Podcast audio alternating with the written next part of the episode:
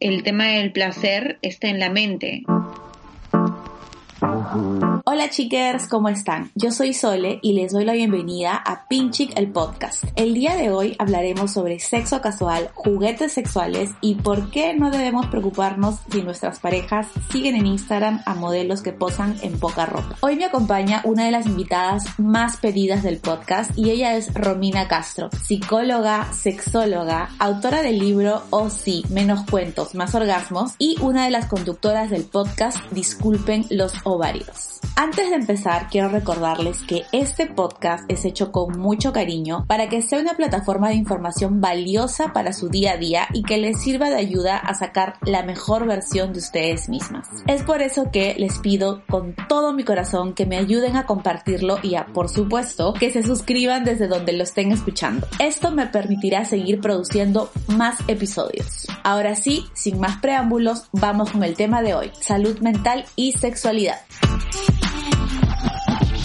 Romina, muchísimas gracias por estar con nosotras el día de hoy. Cuéntales a todas las chicas, cuéntanos un poco sobre ti, eh, por qué decidiste enfocarte en la sexología. Eh, bueno, nada, gracias a ti por, por invitarme. Y nada, en verdad a mí me gusta el tema de la sexualidad desde que soy muy chiquita, siempre fui muy curiosa. Eh, vengo de un colegio de monjas, entonces sentía que no se me daba la información en su totalidad a todas las preguntas que yo tenía como creo que cualquier, una niña común. Y en casa siempre tuve respuestas Gracias a Dios siempre tuve las respuestas, pero igual, el, yo creo que el venir de un colegio solamente de mujeres hacía que me plantee muchas preguntas de acuerdo al comportamiento o la diferencia entre el comportamiento de mujeres y hombres. Y ahí empezó, ahí empezó mi curiosidad, ahí empezó el, el, empezar a cuestionarme por qué habían ciertas diferencias con las cuales yo no me sentía de acuerdo. Este, de ahí empezó también mi, mi, curiosidad respecto al sexo, eh, por qué a los hombres les interesaba más el sexo que a las mujeres, cómo era realmente el sexo. Entonces, como que nunca lo vi desde la parte de morbo, siempre lo vi como algo que era súper natural porque sabía que así veníamos al mundo. Yo la tenía clara desde muy chiquitita. Yo nunca tuve los, los cuentos, los mitos. Entonces no entendía por qué la gente no podía verlo como yo. Y es por eso que, que, que nada, que nace esta, esta curiosidad más que de saber, de poder hablarlo.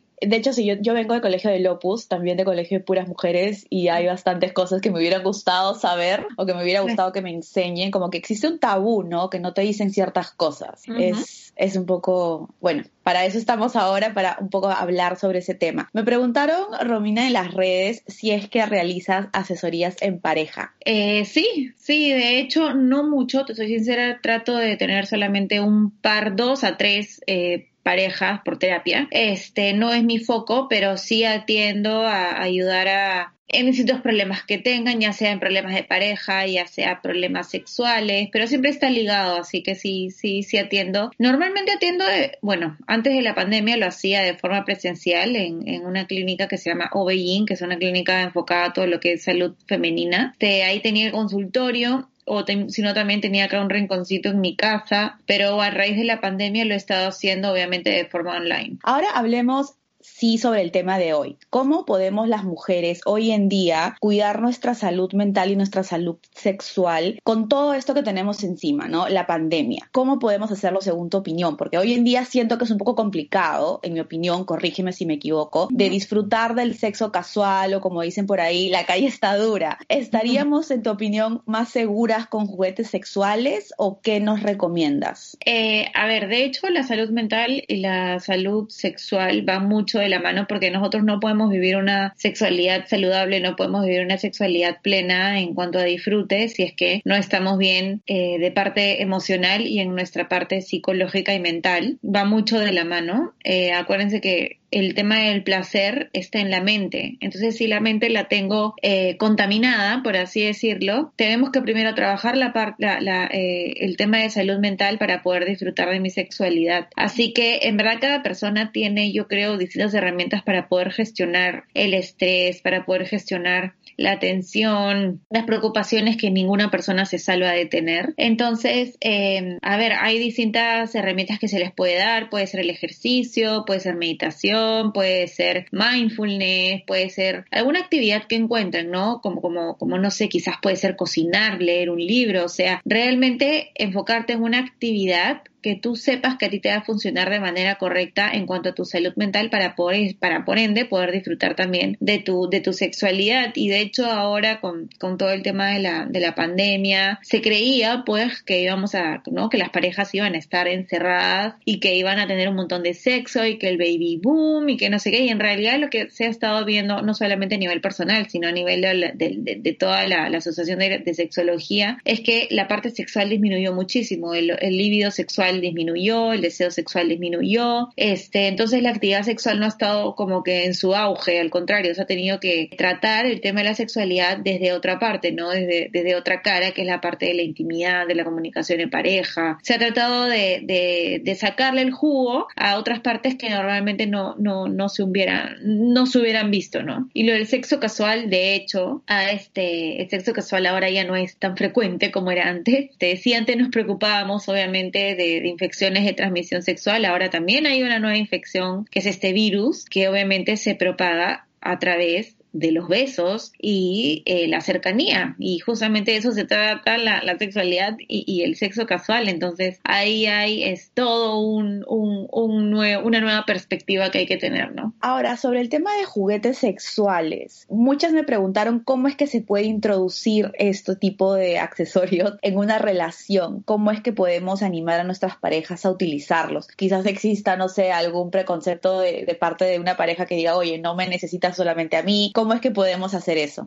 Hay todo un mito eh, detrás de los juguetes sexuales. Pasa que eh, se piensa que se introduce el juguete sexual porque hay un problema o porque no te estoy satisfaciendo sexualmente, ¿qué pasa conmigo? O sea, lo toman algo, lo, toman personal cuando no tiene nada que ver con el rendimiento de la pareja. Puede haber una pareja que, que, que tenga tan buenas relaciones sexuales, tenga tan buena química sexual, que quieren seguir innovando y que quieren seguir en la creatividad y por eso es que introducen un juguete, no porque tengan un problema cómo poder, no es o sea, acá no se trata mucho de cómo convencer a la pareja, porque el tema del consentimiento, que es muy importante para una relación sexual, no solamente relación sexual casual, sino también dentro de una relación de pareja, es muy importante. El consentimiento también se trata de que ambas personas estén de acuerdo con lo que va a suceder. Y si es que queremos ingresar un juguete, ambos deben estar de acuerdo. Y no se trata de convencer o, manipular de cierta forma a la pareja para que acceda, sino respetar su posición. Ahora, de hecho, se puede conversar de una forma este, bastante pacífica y, se puede dar a conocer de que tenemos interés en poder disfrutar de los juguetes sexuales, pero desde una perspectiva en la que queremos seguir disfrutando, en la que queremos seguir este, sacándole el jugo a la creatividad, porque la sexualidad tiene para,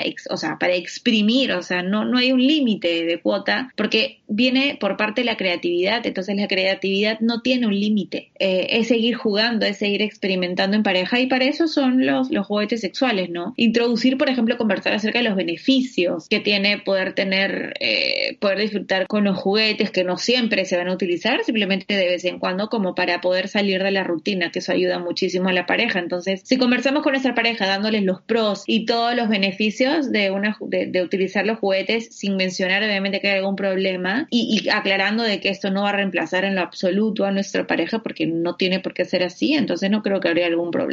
Me encanta. Romina, estoy segura que esto es una pregunta que te hacen siempre, pero para quienes aún no lo escuchan. ¿Cuál es tu opinión sobre la pornografía? Porque yo creo que existe el tema de que muchas personas quizás han, que, no debería ser así mi opinión, corrígeme si me equivoco, que muchas personas han eh, crecido con la pornografía y tienen el concepto de que lo que ven en la pornografía es lo que debe ser una relación sexual. ¿Tú consideras, en tu opinión, que eso ayuda, que eso perjudica la educación sexual?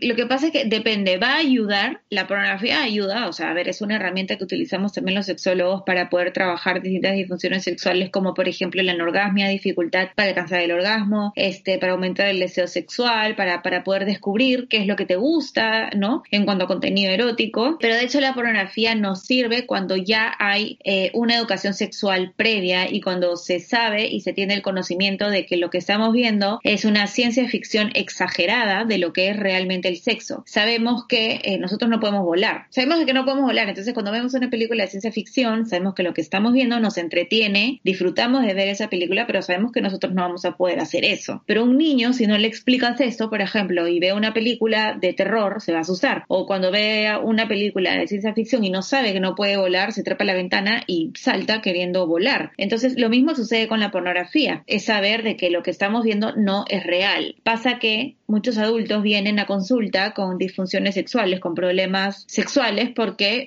han basado su sexualidad y su placer sexual en la pornografía y en lo que vieron y creyeron todo lo que vieron, entonces obviamente el problema soy yo y el problema no es lo que yo estoy viendo, no lo que estoy viendo no es fantasía. Entonces, este no hay nada de malo en la pornografía, lo que es malo, lo que está mal es, es no saber realmente qué es la pornografía, para qué está la pornografía, este y no creer lo que estoy viendo si lo veo como un tema de disfrute, de entretenimiento, genial. Si quieres de ahí sacar unas cuantas ideas, obviamente no estoy hablando del sexo mainstream en el que solamente eh, se enfoca en el placer del hombre, en el que utiliza a la mujer como objeto sexual, donde hay tráfico de menores, ese tipo de pornografía definitivamente no es la que yo recomiendo. Hay otro tipo de contenido erótico, por ejemplo, las lecturas eróticas es lo que a mí me gusta recomendar, este, porque tú le pones una cara, tú le pones una edad, tú le pones un espacio, un tamaño, todo lo que tú estás leyendo, tú le pones un personaje, ¿no? No es necesariamente lo que estás viendo y no te identificas muchas veces. Entonces, este, yo recomiendo mucho el tema de la, de la, de la lectura erótica para, para poder alimentar la creatividad y el erotismo, que es lo que tanto, tanto se quiere, pues, ¿no? En, uno mismo y también en pareja. Esta fue otra de las preguntas que me dejaron en redes. ¿Es normal que un hombre prefiera masturbarse que estar íntimamente con alguien? ¿Es normal que un hombre prefiera un hombre o una persona en general? Me hicieron una pregunta por un hombre, digamos, pongámosles en pareja en general, ¿no? Porque estamos enfocándonos también en, mujeres que tengan otras preferencias sexuales. Pero sí, pongamos como que es normal que tu pareja prefiera masturbarse a que estar íntimamente con alguien. No, no es normal. Este, a ver, de hecho no hablemos acá como que no vamos a mucho hablar términos de es normal o no es normal, porque quién nos dice que es normal y que no, y dentro de la sexualidad esto no. Eh, dentro de la sexualidad cada quien maneja sus cosas, pues como, como uno quiere y como mientras no le hacemos daño a nadie, pues perfecto, ¿no? pero definitivamente habría que ver por qué es que uno prefiere la masturbación antes de tener intimidad con una persona, ¿no? Son dos cosas completamente distintas. Yo no voy a sentir lo mismo mientras me masturbo, no voy a sentir lo mismo que cuando estoy teniendo sexo con otra persona, el, contacto con otra piel, este,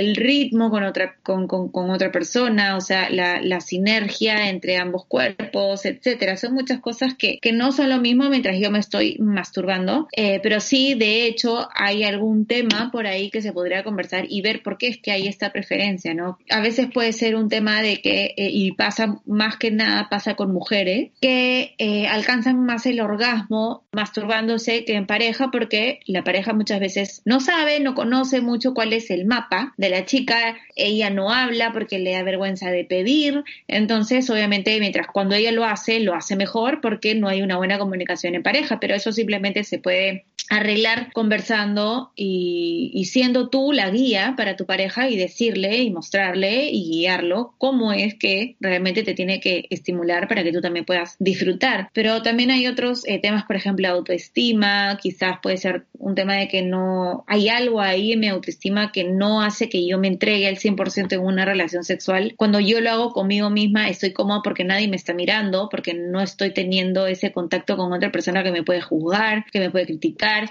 Eh, entonces hay muchas ideas en torno a este tema en el que no hay una sola respuesta. Habría que ver cuál es el motivo por el cual uno prefiere tener sexo con uno mismo antes que con otra persona. Entiendo. Ahora, hablemos sobre lo físico y lo intelectual, porque muchas mujeres nos sentimos atraídas sexualmente por este último, no por la inteligencia. Eso en verdad atrae un montón. Ah. Eso es algo que se puede dar, correcto, porque también me hicieron la pregunta de si es normal, pero ya estamos hablando de que hay que quitarnos eso de la cabeza, ¿no? Eso es algo, eso es algo que, que sí, porque siento que hay, existe este sentimiento de culpa entre las mujeres por preferir lo uno o lo otro. ¿Cuál es tu opinión respecto a esto? A mí me parece que la inteligencia, o sea, no hay nada más atractivo en una persona que la inteligencia.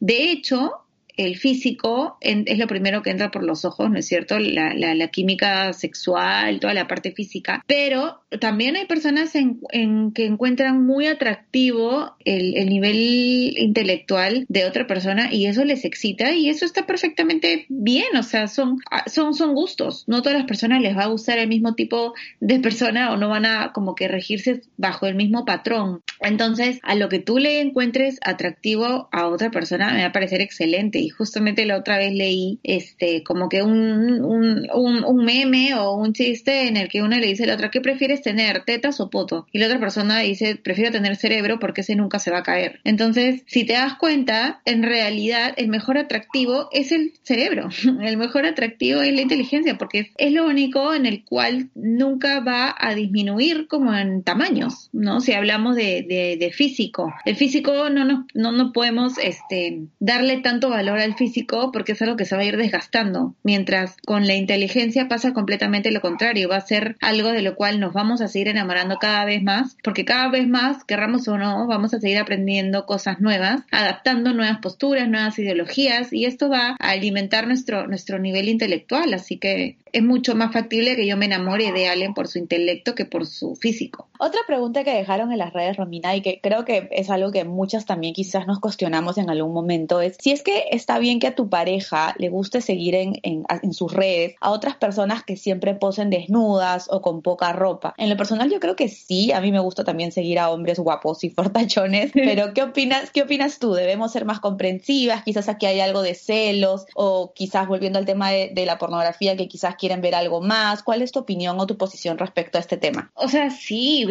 con respecto, o sea, como dices, sí, es una opinión completamente personal, no tiene nada de malo. Es, como tú dices, nosotros también miramos, este, este, es, es, son cuerpos que obviamente jalan pues la, la, atención, como, como estábamos hablando acá, a quien le gustan distintas cosas, y no porque nuestra pareja esté enamorado de, de nosotras, no quiere decir que no va a poder observar y la belleza de, de otras cosas y de otros cuerpos. Entonces, el que siga otras cuentas no tiene nada que ver, no, no, no es algo personal, este, simplemente pues es, es, son, son, son gustos, ¿no? Yo creo que esto es parte mucho también de la, de la fantasía de cada quien y quieran o no lo va a ver. O sea, pueden querer prohibirles eh, tener, seguir distintas chicas o ver a chicas desnudas o ver a chicas en bikini y discúlpeme, pero yo no conozco ningún caso en el que te hayan dicho, sí, mi amor, lo voy a hacer y realmente no lo ha hecho. Entonces, qué mejor que darle la, la, la, carta abierta, o sea, porque nosotras también lo hacemos y como, como veníamos hablando, es un tema de, preferencias, ¿no? Y no quiere decir que te estoy siendo infiel porque simplemente veo pues un cuerpo que dices, pucha, maña, qué buen cuerpo. Me me parece que tiene buen cuerpo, sea como sea ese cuerpo, o sea, no una cosa no tiene nada que ver con la otra, y va más un tema de inseguridad de la persona que lo está prohibiendo, más allá, o sea, más allá de, del problema que podría tener mi pareja por querer ver esos cuerpos. No sé si me dejo entender. Sí, claro, no, exactamente. Aparte está el tema de que si nosotras no queremos que nos prohíban cosas, lo cual no debe pasar en una relación, creo yo. O sea, no, no se trata de, oye, no veas esto o, como que sentencias los comportamientos de tu pareja. Yo creo que hay que darnos completa libertad y como tú dices, hay que tener un poco seguridad. El hecho de que tu pareja esté viendo a un cuerpo desnudo en internet no quiere decir que te está sacando la vuelta. Yo creo que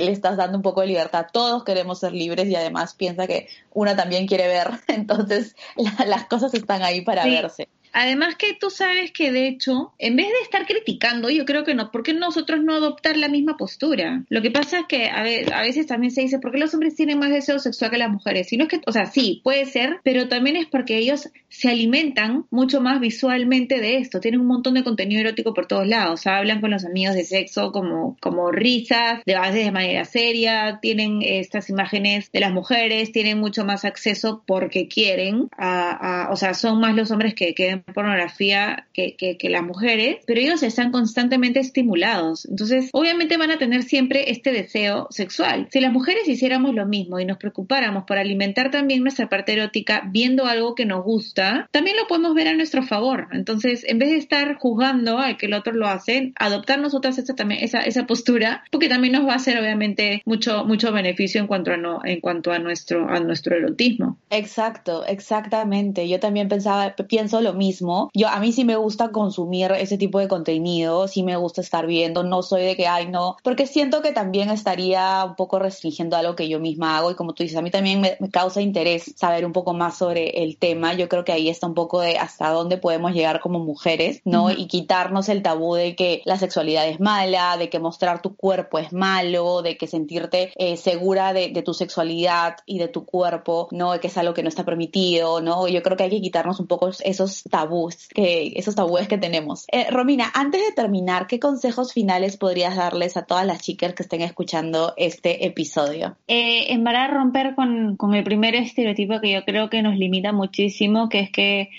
eh, en la sociedad no está bien visto que una mujer se pueda mostrar como una mujer deseante. Y más que nada es romper con eso, ¿no? Y eso que implica, implica quitarnos ese tabú y esas cadenas que nos impiden disfrutar y eso implica hablar, pedir lo que nos gusta, no tener vergüenza alguna, porque simplemente lo que estamos haciendo es cuidar de nuestra salud sexual, nos estamos permitiendo sentir placer, nos estamos permitiendo sentir eh, disfrute, simplemente con el hecho de saber todos los beneficios que trae la sexualidad en nosotros todos los beneficios que trae el sexo, que trae los orgasmos, que trae el darnos ese cariño, el ver que realmente todos los beneficios que tiene lo vamos a ver como un tema de salud sexual, más allá desde un tema de que esto está mal, esto está sucio, esto es cochino, me tengo que sentir culpable. No, lo que están haciendo es alimentando su salud sexual, así que romper con ese tabú y nada, y como, como había dicho, o sea, quitarse las cadenas para poder disfrutar muchísimo de su sexualidad cada vez más y sin importar que las vayan a juzgar